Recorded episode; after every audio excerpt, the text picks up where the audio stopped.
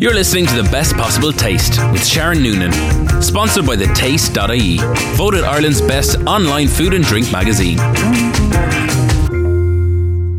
Good evening, and thanks for joining me here on this week's Best Possible Taste. I'm Sharon Noonan, and on tonight's show, it's all about gardens. But I haven't forgotten that this is a food and drink show, so the gardens being featured tonight all have a food and drink link. A trip to Bloom by Bord Bia in Dublin's Phoenix Park took place last week, and when I was there, I met designers involved in award winning gardens, including the overall winner, which was the BIM garden.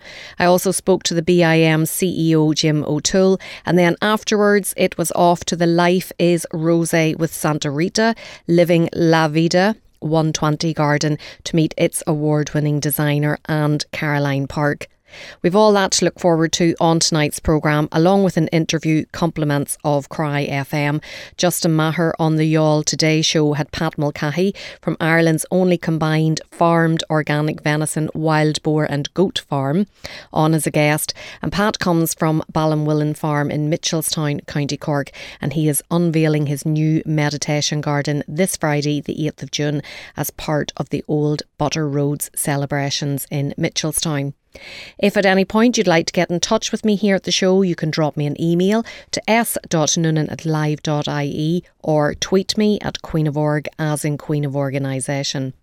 So, to start the show off tonight, it's my annual visit to Bloom in Phoenix Park. I was there last Wednesday in the blistering but fabulous sunshine before the doors opened to the public and before the judges announced the awards. As chance would have it, all the gardens I visited did extremely well, and it was garden designer Andrew Christopher Dunn from the coastal fishing village of Clogherhead in County Louth that was named as the overall show garden winner for his sustainable seafood garden in association with BIM. Let's have a listen to what he told me about the garden as well as the BIM CEO, Jim O'Toole. Bon appetit. Yummy. Grubs up. Delicious. Mmm. Andrew, we're here in the Sustainable Seafood Garden by BIM at Bloom, and I think it's only fitting that the designer, i.e., yourself, comes from the coast. Tell us a bit about yourself and where you're from. Well, my name is Andrew Christopher Dunn. I'm the head designer with Andrew Christopher Garden Designs based in Clogherhead, just north of Drogheda, which is a lovely little coastal fishing village. So when um, Bord Iascaigh approached me about, you know, telling the story about how uh, um, seafood has been produced all over Ireland with a very much strong focus on sustainability, I was trying to figure out how on earth could I tell this story in, in a garden format. So I did what I often do, and that was um, get out of the office for a little while, cycled down to my local pier in Clogherhead and um, I ordered a beautiful seafood chowder which they have in the fisherman's catch there on the pier as a lovely fishmongers. And I sat down just to clear my head and as I sat there and enjoyed my chowder and tried to figure it out, I realised it was all really there in front of me.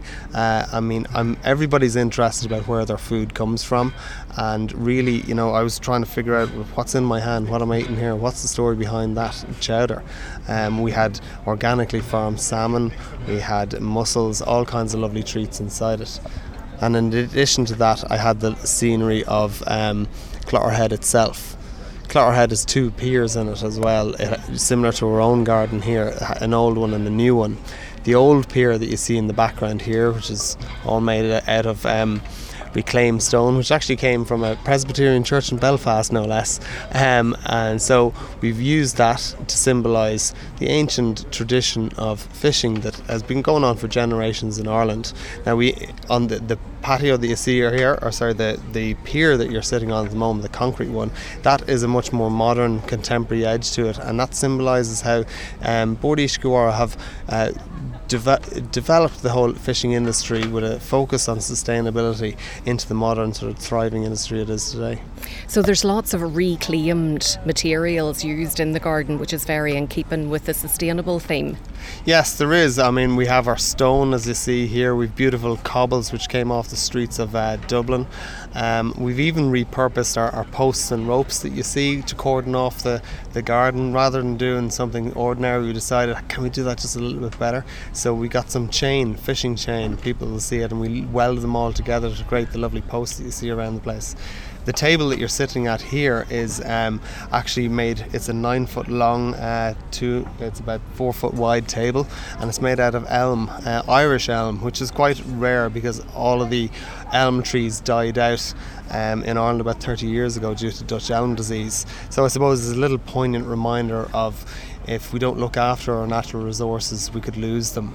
Um, and just for fun, that even the legs of the table we, we've sourced um, through our, our, our, furniture maker, Industrial Works. Um, this is the legs are actually the old pipework from the Beamish factory in Cork, which is no longer there. So every bit of Irish stout from Beamish that has ever been produced has flowed through the legs of this table here. So you've gone to all corners of Ireland to get materials, like even the boat, which is one of the centerpieces here, comes from different parts of the country.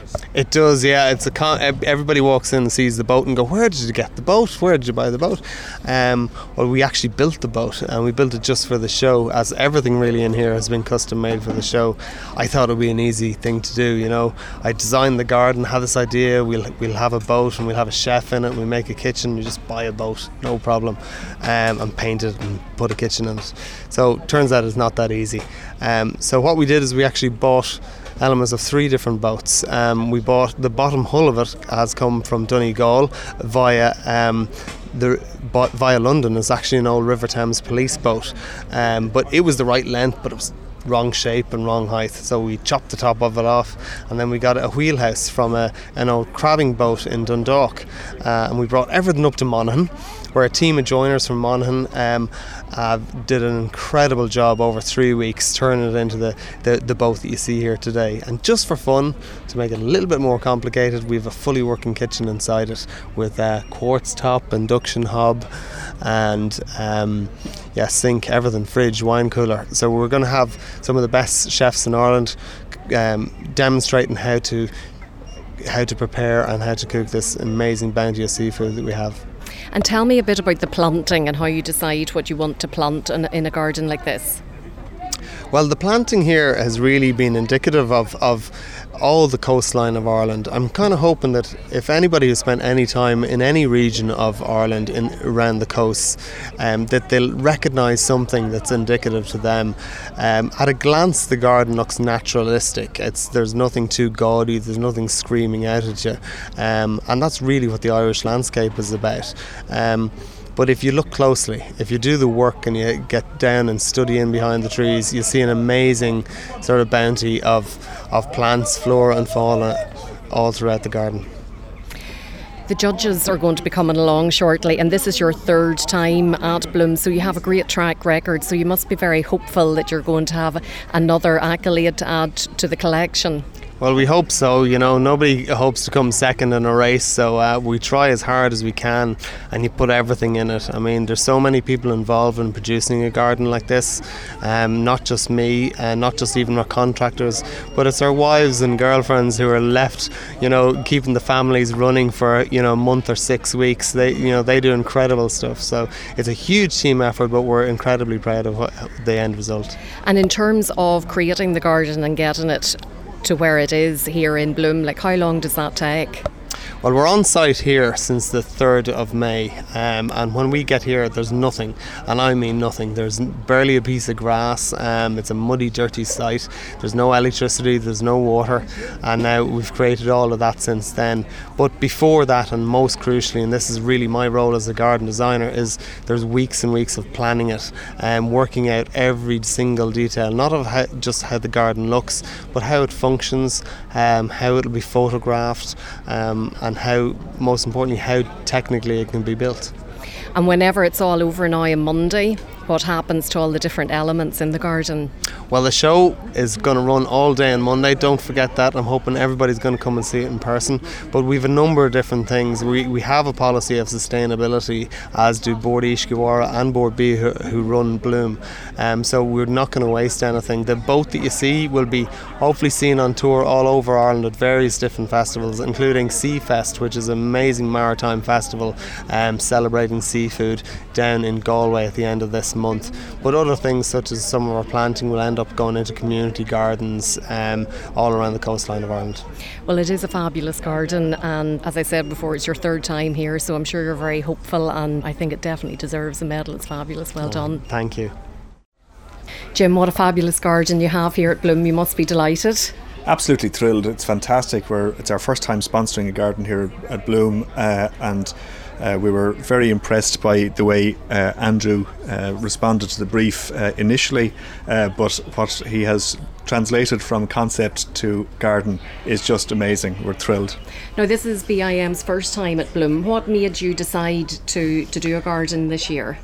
Well, I was very conscious of the uh, numbers that attend Bloom, and uh, I thought it was a great opportunity just to tell our story to a wider uh, cohort of the population about the work that BIM does and the work that uh, the seafood industry in Ireland does. And it's an opportunity just to tell our story in a very engaging way, uh, and uh, I, I, think it's it's nice to be able to bring to a broad sweep of the population the story of sustainability and the active work that uh, Bord Iascaigh Mhara uh, the fishermen and agriculture producers and seafood processors are involved in.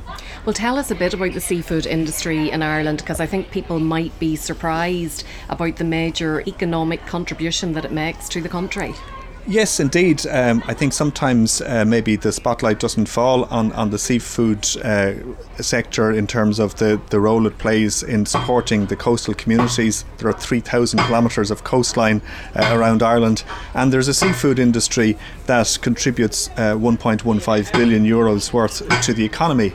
Uh, trade in 2017 uh, passed the billion euro mark, mark for the first time, and two thirds of that was accounted for exports. So uh, there are people uh, across Europe, in Asia, in the US, who are enjoying Irish seafood.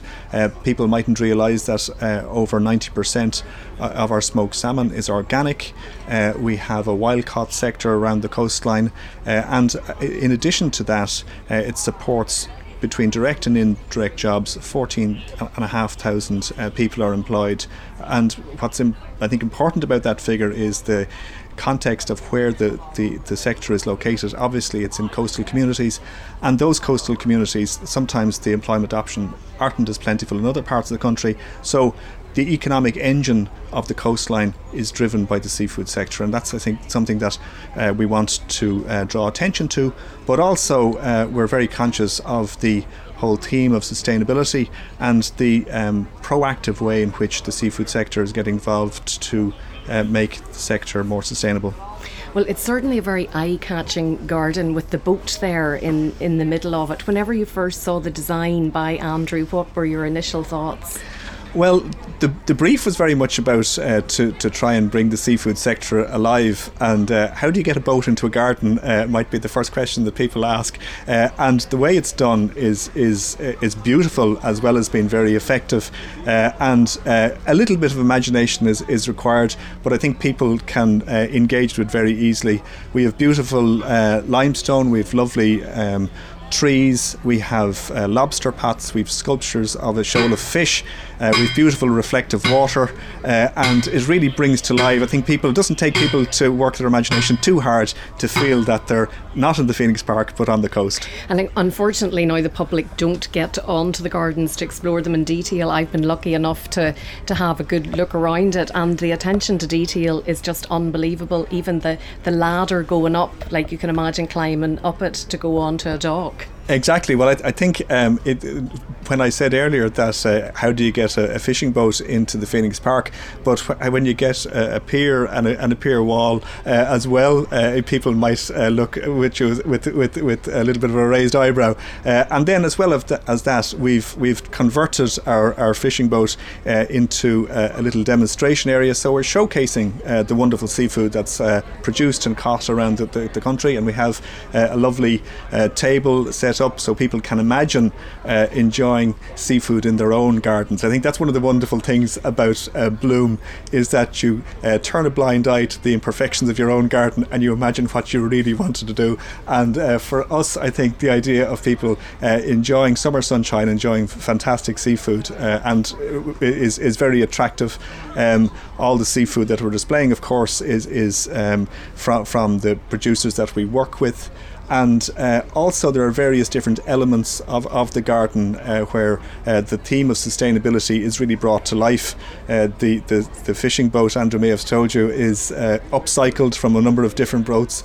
Uh, we have pipe work from the old Beamish Brewery in Cork that uh, provides the legs of the table, but it looks very finished and sophisticated. And uh, everything that that we uh, have used, we have uh, ropes around the garden, but that they're all old fish, old fishing ropes. Uh, so we have various different elements that people feel that they are transplanted, to use a, a pun, on, onto the coast. And there's definitely elements of all corners of Ireland in the garden in terms of sourcing the different materials from Donegal or from Belfast. Absolutely, uh, there there is um, Andrew himself, of course, is is is a native uh, of of Clogherhead, which has a, a, a very uh, thriving port and fishing sector there. And I think his appreciation and understanding uh, of that is reflected.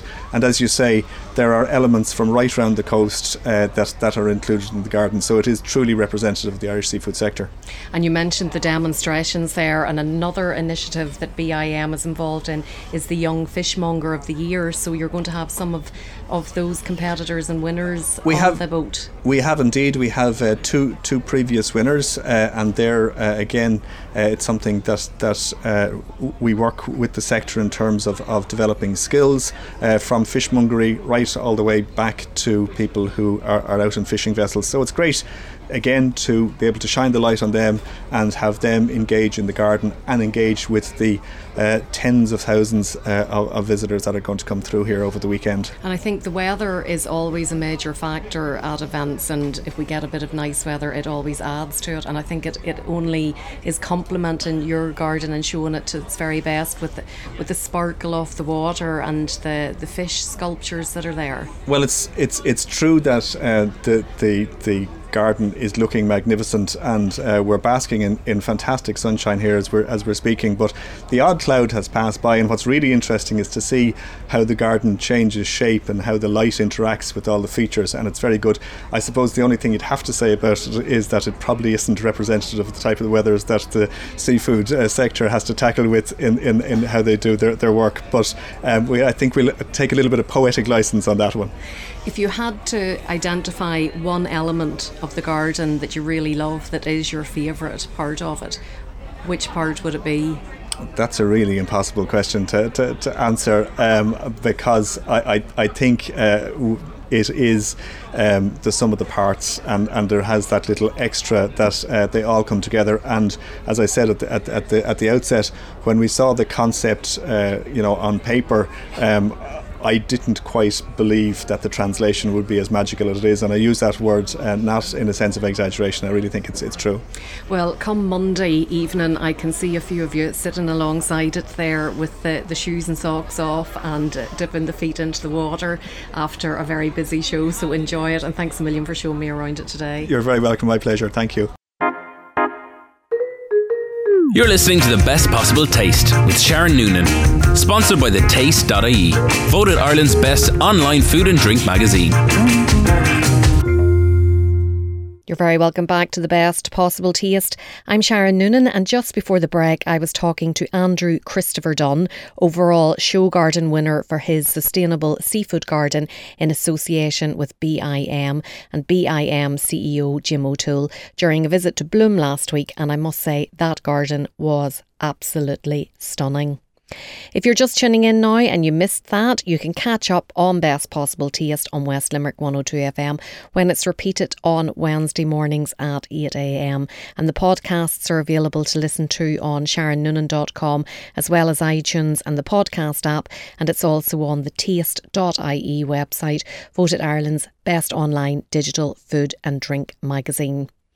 Still to come tonight, we have an interview compliments of Cry FM. Justin Maher on the Youghal Today show recently had Pat Mulcahy from Ireland's only combined farmed organic venison, wild boar, and goat farm on as a guest. And Pat comes from the Ballinwillin farm in Mitchelstown, County Cork, and he'll be unveiling his new meditation garden there this Friday, the 8th of June, as part of the Old Butter Roads celebrations in Mitchelstown. Next, so we return to Bloom to visit the Life is Rose with Santa Rita Living La Vida 120 garden to meet its award winning designer Alan Rudden and PR and events manager Caroline Park. Bon appetit. Yummy. Grubs up. Delicious. Mmm. Alan, thanks so much for having me here on the Santa Rita Garden. You were a very lucky boy now to design this garden because you got to visit Chile. Yeah, it was an amazing experience. Um, in 2016, we did a garden with Santa Rita, and I was lucky enough to uh, travel over to Santiago and visit the Casa Real, which is their home. Um, where their vineyards are located, and um, I could draw a lot of inspiration from from that trip, which I've used in this garden. Well, let's talk about the different elements of it because you have the water feature, you have the stone, you obviously have the planting. Well, we start with the the water feature. Tell us a bit about it. Yeah, there's there's two pools in the garden. There's a trough that falls into a water rill that kind of cuts through the garden. And the idea behind the, the water rill is it represents um, storm drains that you'd find in, in Chile and, and, and South America. As there's heavy storms, the water will run into these drains, and generally they, they harvest this water and reuse it on their crops. And we kind of wanted to make um, a contemporary. Um, representation of this, which we which which we did. And then the planting is obviously very much in keeping with what you would see in South America, but there's also a great Mediterranean feel to it. Yeah, there's two main areas of planting we used: a very desert, arid style of planting mixed with a um, flowing Mediterranean style.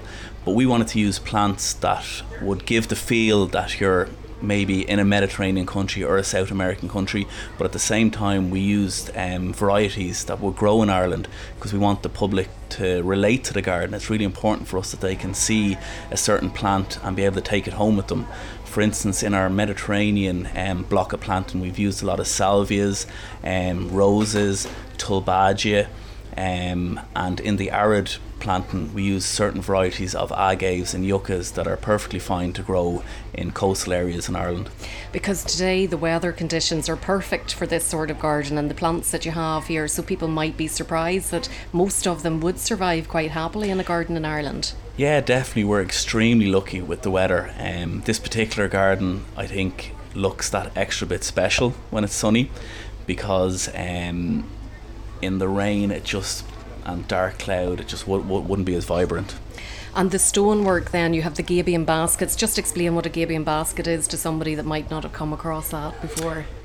Essentially, it's it's a very heavy, um, let's say, a chicken wire frame, and we'd we'd get dry stone. We actually use stonemasons to build the dry stone inside these gabion baskets, and they're they're great because they're really strong um, they're very cost effective and fast to uh, create, and they're also brilliant for wildlife. Yes, because they like to nest in there, and uh, it's something I would have come across in a previous job where we would have used them for retaining walls. Yeah, exactly. It's another spin on on, on the bug hotel, really, you know. But it, looks fantastic and works really well for the for this this style of garden. And I suppose you could throw cushions and things up on those and use them as additional seating, but you do have a lovely patio area with very nice seating in the in the centre of the garden. Yeah. Yeah, well, we, we that was that was a main part of our brief. We wanted to create um, a nice secluded alfresco area where people can just relax and enjoy their wine.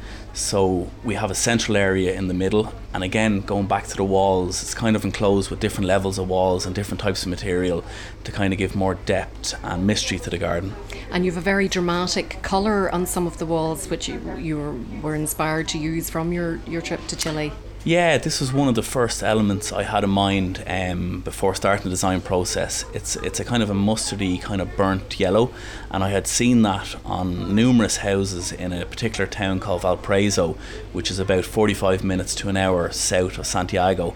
And it's, uh, it's just a very striking colour, and it's a colour you don't see too often in garden or garden designs in Ireland. What has the feedback been from the, the people that have been round the garden today? Has it been very positive? Yeah, definitely. Look, this kind of garden on a day like this um, puts a smile on people's faces, and um, we're getting we're getting very good feedback. And you're going to take the garden on to another show whenever it's finished here at Bloom. Yeah, look, we're, we're tired, but we're extremely excited. Um, we'll be pretty much uh, dismantling this garden as carefully as we can and loading it onto a number of 40 foot uh, trucks and heading across the water to uh, Hampton Court uh, Flower Show in four weeks' time. And this space that we're in at the moment, can you use it as as a mode of um, transport and um, to store some of the items that are in it because it is a storage container? Yeah, this is this is the, the shade element of the garden. It's it's a shipping container that's been modified, um, and we will we will use this for for, for moving um, furniture and more delicate items. And the, the mural on the wall here, the picture, is that from Chile? Yeah, the, the mural inside the container is actually the Casa Real, which is um, Santa Rita's uh, home. And there is a bougainvillea you can see in the mural, and it's actually the largest bougainvillea in South America. Wow, it's very dramatic, isn't it? Oh, it's fantastic. Absolutely gorgeous colour. Well, before we finish up now, I have to ask you about your own background. You're from Dublin, but whenever you were small, your grandfather was a great inspiration to you. You used to go out planting and digging with him, I believe. Yeah, well, I suppose my roots would be in agriculture nearly. I'm from Castleknock in Dublin, but my parents um, are from Cavan, and my grandfather obviously lived in Cavan. I would have spent most of my summers down there. I would have been shipped down there for the two months during the summer. Um, growing a lot of stuff, um, farming, and yeah, just just loved it. So that's that's where my my green fingers came from, and where the passion came from. And it's great to see it translated into such a beautiful garden. So best of luck with the judging today. We look forward to hearing how you get on. Thanks very much. I can't wait.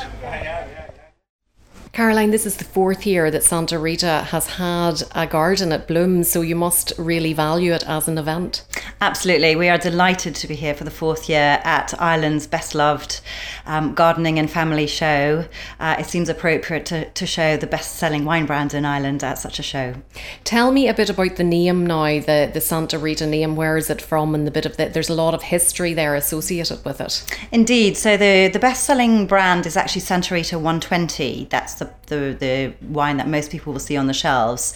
The story behind that is that Bernardo O'Higgins, who hailed from Ireland um, and then grew up in Chile, led uh, 120 patriots in the um, Chile's war for independence. And on his way back from the Battle of Rancagua, he sheltered in the Santa Rita um, cellars and that 120 wine is named in honor of those 120 patriots. So there's lots of Santa Rita 120 wines, but they're made with different grapes. That's correct. So, so Santa Rita 120 is the brand, um, and then we have a number of different grape varieties. Our best selling white varieties are Sauvignon Blanc and Chardonnay, and our best selling reds are Cabernet Sauvignon and Merlot. Um, and at this show, we're actually launching a new Sauvignon Blanc, which is an early harvest Sauvignon Blanc, and it's the first wine from the 2018 vintage, which was literally harvested in Chile in February and um, shipped over to us. It arrived in Dublin last week. So we are showcasing that new wine for the market um, at this show. And there's a very specific feature to the bottle there. You're talking about Bernardo there. Tell us about this little design that's on on the bottle. It's actually embossed onto the glass. So we have the wine in a Bordeaux shaped bottle, which is quite a tall, thin bottle, and embossed on the bottle there is a rearing horse with a soldier and his sword, um, and that represents Bernardo O'Higgins going into the Battle of Rancagua, um, and that's where that comes from. So you will see on every bottle that you purchase a little embossed horse and uh, horse and rider and sword. And it is a limited release. It is. Yes, so we we from fresh from the 2018 vintage. We haven't got loads of it.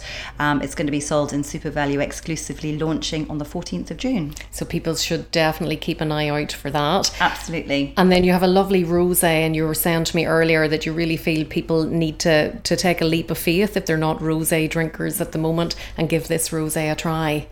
Absolutely. Now, rosé has taken off in the UK massively men, women, not children, obviously over 18s only, um, are loving the rosé. Um, and it's had a bit of a slow start in Ireland. So what we've done is we've brought out a Santa Rita rosé, um, which is a very pale pink salmon in colour. It's in a uh, burgundy bottle. It's made with um, majority Cabernet Sauvignon with a little bit of Syrah. So it's quite grown-up grape varieties. It's really good for men to drink too. We've got plenty of men drinking Cabernet Sauvignon, so why not give the Cabernet Sauvignon rosé a go? Now we usually have a guy, excuse me We usually have a guy con- called Ron Forrestal. He does the wine slot here in the show, and whenever he brings wines in for us, I always comment then if they're a cork or a screw top, and these are both screw top bottles.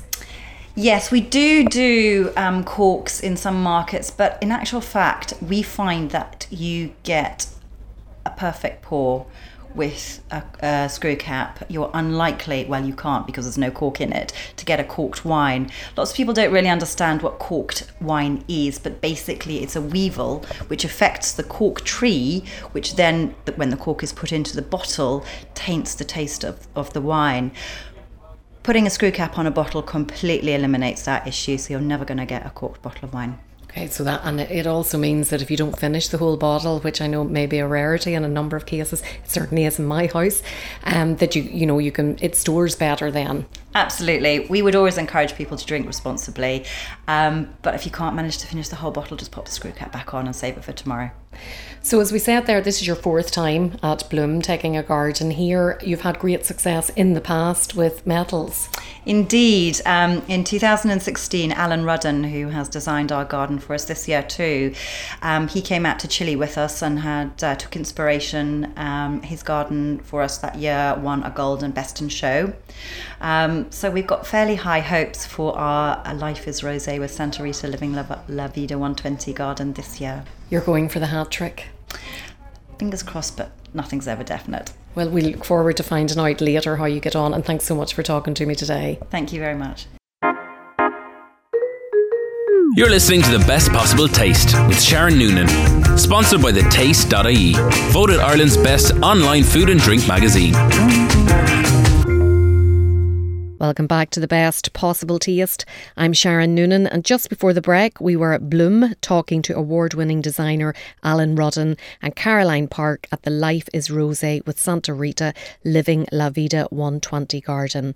And earlier in the programme, we heard from Andrew Christopher Dunn, overall show garden winner for his sustainable seafood garden in association with BIM and BIM CEO Jim O'Toole. If you are just tuning in now and you missed that, you can catch up on Best Possible Taste on West Limerick 102 FM when it's repeated on Wednesday mornings at 8am. And the podcasts are available to listen to on sharonnoonan.com as well as iTunes and the podcast app. And it's also on the taste.ie website, voted Ireland's best online digital food and drink magazine. Now, our final interview this evening is compliments of Cry FM. You've heard me giving a shout out to some events taking place this weekend in Ballinwillin, Mitchelstown, County Cork, to celebrate the old butter roads. Well, owner Pat Mulcahy was a guest on Cry FM recently with Justin Maher on the Youghal Today show, and they very kindly sent me the interview for us to find out more about Ballinwillin House and Farm. Bon appetit. Yummy. Grubs up. Delicious. Mmm. Uh, it's a beautiful time of year. The sun is coming out. And uh, at this time of year, we might like to spend some time in the garden. Gardens are a fantastic place uh, to enjoy nature's beauty uh, and, and to rest and reflect. And one man uh, has, has taken this uh, a little bit further. Pat Mulcahy of Ballinwillin House and Farm in Mitchelstown has decided to create a holistic garden devoted to mindfulness, uh, which will be unveiled next month as part of the Old Butter Roads programme of events. Pat joins me on the line now. Pat, good afternoon to you. Good afternoon. Uh, Pat, what made you decide to build this garden? Well, for years I've been meditating and taking time out every day to just to set your own head straight, you know, after day's work and life and all that. And sometimes we do run a bed and breakfast here as well, and we would talk to people in the morning. We'd have breakfast with them, and we started talking to people about all this. And then a couple of years ago, we did a thinking pad right around the house uh, in, in a woodland area, and now we've branched out into in the shape of a shamrock, three different areas, a garden for mindfulness and from, one for meditation and one for forgiveness. The idea is people walk around they take in the, you know, the, the, the flora, the fauna, the birds singing, and then they go into one area of the garden to wind down completely, and then another area, and then another area, and the seating, and uh, bird bats, and all different types of little messages in the trees and all that, so that uh, it sets people, people that are stressed in particular, it's just to try and ease them down when they stay in the bed and breakfast or when they come to visit us and that kind of thing. It's, uh, to, I mean, you. Uh, I don't want to, um, you know, uh, sound like cliche, but you've put an awful lot of thought into this. This clearly has had a, a profound effect on you. Um, you know, the meditation, Pat. Uh, All through my life, from a child, even yes. How does it help you? You know, um, farmers in particular and business people, when they're, you know, at the end of the day, you knew yourself if you drive home, you're stuck in traffic, you've had a busy day, and your head is, you know, you don't know where to turn, and you know, you, you, the phones are ringing because this is a new era of, you know, phone phobia and all that kind of thing. People get no peace. So, like when I finish up in the evening, it could be like last night, just about nine thirty when I came in from the, from the farm, and I went out and I sat down for a while, and I maybe about an hour, sat there and sang a few prayers, and you just come back in and you're just a totally different person, really, totally relaxed, and I suppose more pleasant to be with than if you weren't doing it, if you understand me. No, I do. Uh, I've actually uh, recently uh, interviewed someone from the Samaritans. They were talking about, you know, the fodder crisis and the winter that farmers have experienced uh, this year. It's been a traumatic win, you know, experience, particularly for farmers and anybody who's connected with farming. Like, and you see, our winters are progressively getting wetter and worse, and uh, it, it's very serious, and I know an awful lot of farmers who won't be farming next year. I've, a lot of people, small farmers, medium-sized farmers, big farmers, were saying, "I'm not doing this anymore. It's not too stressful for me, for my wife, my kids, and I have no life."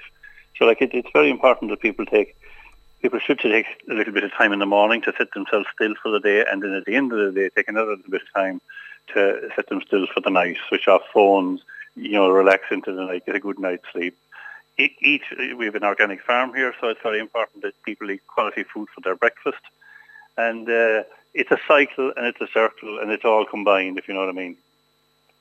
Uh, it's just uh, just to go back on the farm, the you know the farmers you've spoken to who, who are kind of giving up. You know, what what is the? Can you describe like the pressures and strains that farmers are under that affects their mental health? It, I'll, I'll, give you an instance. We'll say Storm Ophelia uh, hit here on a weekend. You know, it's a raging storm uh, uh, we have an organic farm. Most of the animals were outside. Trees fell. So we, we lost uh, 47 animals that day. We were having a party here from my father-in-law who was 99. There was a lot of people gathered. We had to leave the the carnage in the fields, come in, and if you know what I mean, kind of wind down and put on a face for a couple of hours and go back out to the turmoil. The roof blew off the B&B. The roof blew off a pig shed. You know, when you get stuff like that hitting you on a farm, and many farmers are hit by this, it's very hard to recover from that. Only that you, you people would help, people rally around. Then the week later with Storm Brian, we were just, you know, it was like being punched in a boxing ring. You were just recovering, and then you were hit again. Situations like that, an awful lot of people could not withstand that stress, both financially and physically. And I suppose only the supports that I've learned from a child and support, you know, it's all about supporting people around you. If you've good people around you, good people in the family, good people in the working team and good neighbours, all these areas are great soothing factors as well. And that's what we're trying to say to people is to, uh, you know, appreciate what's around you, appreciate the people that's around you, appreciate the countryside, like the beauty at the moment. We'll see the birds singing, the, like there's a, a couple of rowan trees out here in front of the house, and it's nearly intoxicating the perfume from them. Like these are the things that everybody should be absorbing when, when you know at various times of the year. It's a beautiful country, so soak it up. That's what I'd be saying to people. You see, it's remarkable because what you've just described to me, you know, how you faced those two storms, you know, the issues, that would break a person. That could easily break a person. Like, how do you overcome that? How does meditation help you? Does it, does it kind of let you put it to one side? Does it get you to zoom out? How does it affect you when you are approaching these challenging times? Well, what I have learned is techniques, and I've put in place techniques. We'll say I would never, uh, when I'm walking people around the thinking path, I would say to them, you know, just listen to the birds now. Listen to the, the noises that are going on. Look at the sunlight lading through the trees there. Pick up these nice things. Always think about nice things, nice people before you start out in your in your thinking path into your uh, the mindfulness section. Be mindful of all the good things in your life. And then the things that are bothering you, take them into the meditation area and focus in on them. And, you know, what, yeah, I have various methods then of putting them away, filing them that I teach people. And then, you know, some problems will never go away, if you understand me, like any personal problems. Some people have problems that will never go away. But what you do is you take them back out of their safe, their area for a day, do a little bit of meditating and then pray with them and all that kind of thing. Put them back in again, move on to the next one. But every so often, the mind is the most unruly and restless part of the body. So You must manage it and you must train it and you must discipline it. And if you, you know, it takes time to do that, but if you can do that, you'll take an awful lot of stress out of your life. That's remarkable. It's and you can't get away from your mind either. It's on all the time.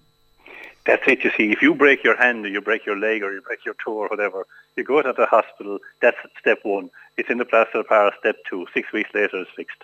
In general, it's fixed after you know after a while. But your mind will every second, every 30 seconds, every five minutes will start flicking back to troubled areas, and you must flick it back out again. And you must learn the skills to to do that. And uh, being, being at peace and being rested is a huge factor in that. And that's very, very important. What we try and emphasize to people is no matter what you're hit with, you know, don't be thinking about tomorrow because that'll have enough troubles of its own. Focus on the day, on the now, and in the five minutes that you're with somebody nice, that you've present experience, and just absorb that and retain it because, as we all well know, special moments only come along very special times and very infrequently. So it, it, it's about awareness. It's very important to be aware of where you are. And like everybody has good people around them. Everybody has nice gardens that they can visit or they have. And what I'm trying to do with people is when they come here, they take it away in their head, the, the, the, thinking pad. They take away the three gardens in their head. And even if they're in a flat, in a high-rise apartment block, they can still have that garden in their head. And they can come here as often as they like to put that garden in their head mentally. And they can you know, use that then whenever they feel stressed. So that's what we're trying to, to do with people. Uh, just on the gardens, you, you know, you, you, described, you mentioned you had three gardens, and, and one you mentioned was the, the Garden of Forgiveness. What's the idea behind the Garden of Forgiveness? I have discussed this with an awful lot of people, particularly in the west of Ireland, some meditative friends of mine, and um, everybody is saying that there's a huge, huge want in people to forgive themselves for what they've done or to get forgiveness from other people for what they've done and to forgive other people what they've done to them. And seemingly this is a huge, huge problem in an awful lot of other people that they don't even realise. And you know, when you go into the different gardens and you walk out and you walk into the forgiveness area and you deposit something there that's bothering you or whatever, you, you know, it's, it's almost like going to confession in the old ways. You feel, you feel you have achieved something and you feel that you're moving on because harboring grudges, harboring bad feelings, all that type of thing, that is, you know, that's a cancer in itself. So this is what we're trying to do with the forgiveness area. It's like letting go. Yes, letting go. Yeah. Um, so what what is the plan? I mean, you're going to open at the uh, as part of the Old Butter Roads. Um, what, what, when will people actually be get uh, able to visit it? When will it be open to the public? Well, it will be open to the public from the the 9th of June onwards and uh, that will be by appointment, obviously, because it's a working farm as well. And uh, what we will be doing, we will be running courses as well on a, on a weekly and a monthly basis that people will book in for, we'll say, so that they can spend um, a Friday, Saturday, Sunday, or Saturday and Sunday, or a Monday, bank holiday weekends. And during that period of time, we'll have, uh, uh, we'll say, the organic food. We'll have, we'll have renowned speakers, we'll say, from all over the world coming to talk to people about expanding all this out and to be, you know, it's a, it's going to be a retreat. Yeah, it's a it's a space you can just you can get away from the world. I mean, it, it seems to me it, it's part of this uh, uh, meditation and all of that. And and I, I, don't mean this in a in a derogatory way, but it's, is is part of this uh, kind of getting away from yourself, getting away from your own hang-ups, getting away from from the chatter in your head. Yeah, no matter like we, I think we had uh, we had people this morning now in the bed and breakfast. We had some from Pakistan, we had some from India, we had Germans, we had Americans, we had English and Irish, different all little, and they all start speaking to you about their life because we would probe that and what do you do, you know, and what do you do, and you know what's the population, and you know what are the food trends there, and you get people, and sometimes breakfast go on for two or three hours, you know, especially with tourists. And you know, within within a short period of time, you know, you really get to know a person, and people can feel the peace here, and people can feel people. If you understand me, you know, you, you know, people make people, and people buy people. If you understand that phrase, like if they find that they're getting nice food, friendly atmosphere, that's what the Irish hospitality experience is. And people open up and they start talking to you and, you know, about the food and in the gardens and it's already a huge area of conversation and people will tell you, like one man now this morning, he spends about two hours and 20 minutes on a good morning getting into London, back out again in the evening. And by the time he gets home, he's wrecked. And like, you know, all these kind of people are very interested in what we're doing here. Well, listen, Pat, I, I wish you every success with it, and uh, thank you so much for taking the time to talk about it, and, and also your, your own experiences, because I mean, it, it's clear that it, it, it's helped you through a very difficult time. Absolutely, absolutely. Thanks so much for taking the time to talk to me, and uh, have a great day. Thank you, thank you. You too. Bye bye. Bon appetit. Yummy. Grubs up. Delicious. Mmm. And that was Pat Mulcahy from Ballinwillin who appeared on Cry FM recently with Justin Maher. And he mentioned the old Butter Roads taking place this weekend. Award winning chef Brian McCarthy from Greene's Restaurant and Cask is taking up residence in the Ballinwillin kitchen on Friday. And uh, he'll be hosting a bao bun supper with wine tasting of Chateau Mulcahy wine in the wine cellar. And then on Saturday, the 9th of June, food writer Aoife McElwain will host a workshop focusing on her book, Slow at Work How to Work Less, Achieve More, and Regain Your Balance in an always on world. And Aoife will interview Pat Mulcahy, owner of Ballinwillin House and Farm, which produces organic farmed venison and wild boar. And there will be a long table supper that evening. So lots to look forward to there, including the matching wines from Chateau Mulcahy in Hungary. Visit the Ballinwillin House Facebook page for all the details or ballinwillinhouse.com. And that brings us to the end of tonight's programme. Thanks again to everyone who spoke to me at Bloom Jim O'Toole, Andrew Christopher Dunn, Alan Rudden, and Caroline Park. And thanks to Cry FM, Justin Maher, for the interview with Pat Mulcahy. Thanks also to you for listening, and don't forget to get in touch with your food and drink news, recipes, and events. Email me on s.noonan at live.ie. Until next time, bon appetit. Thanks for listening to The Best Possible Taste with Sharon Noonan. Sponsored by thetaste.ie, voted Ireland's best online food and drink magazine. To get in touch with The Best Possible Taste, email Sharon at sharonnoonan.com or tweet Sharon at Queen of Org, as in Queen of Organisation. Bon appetit.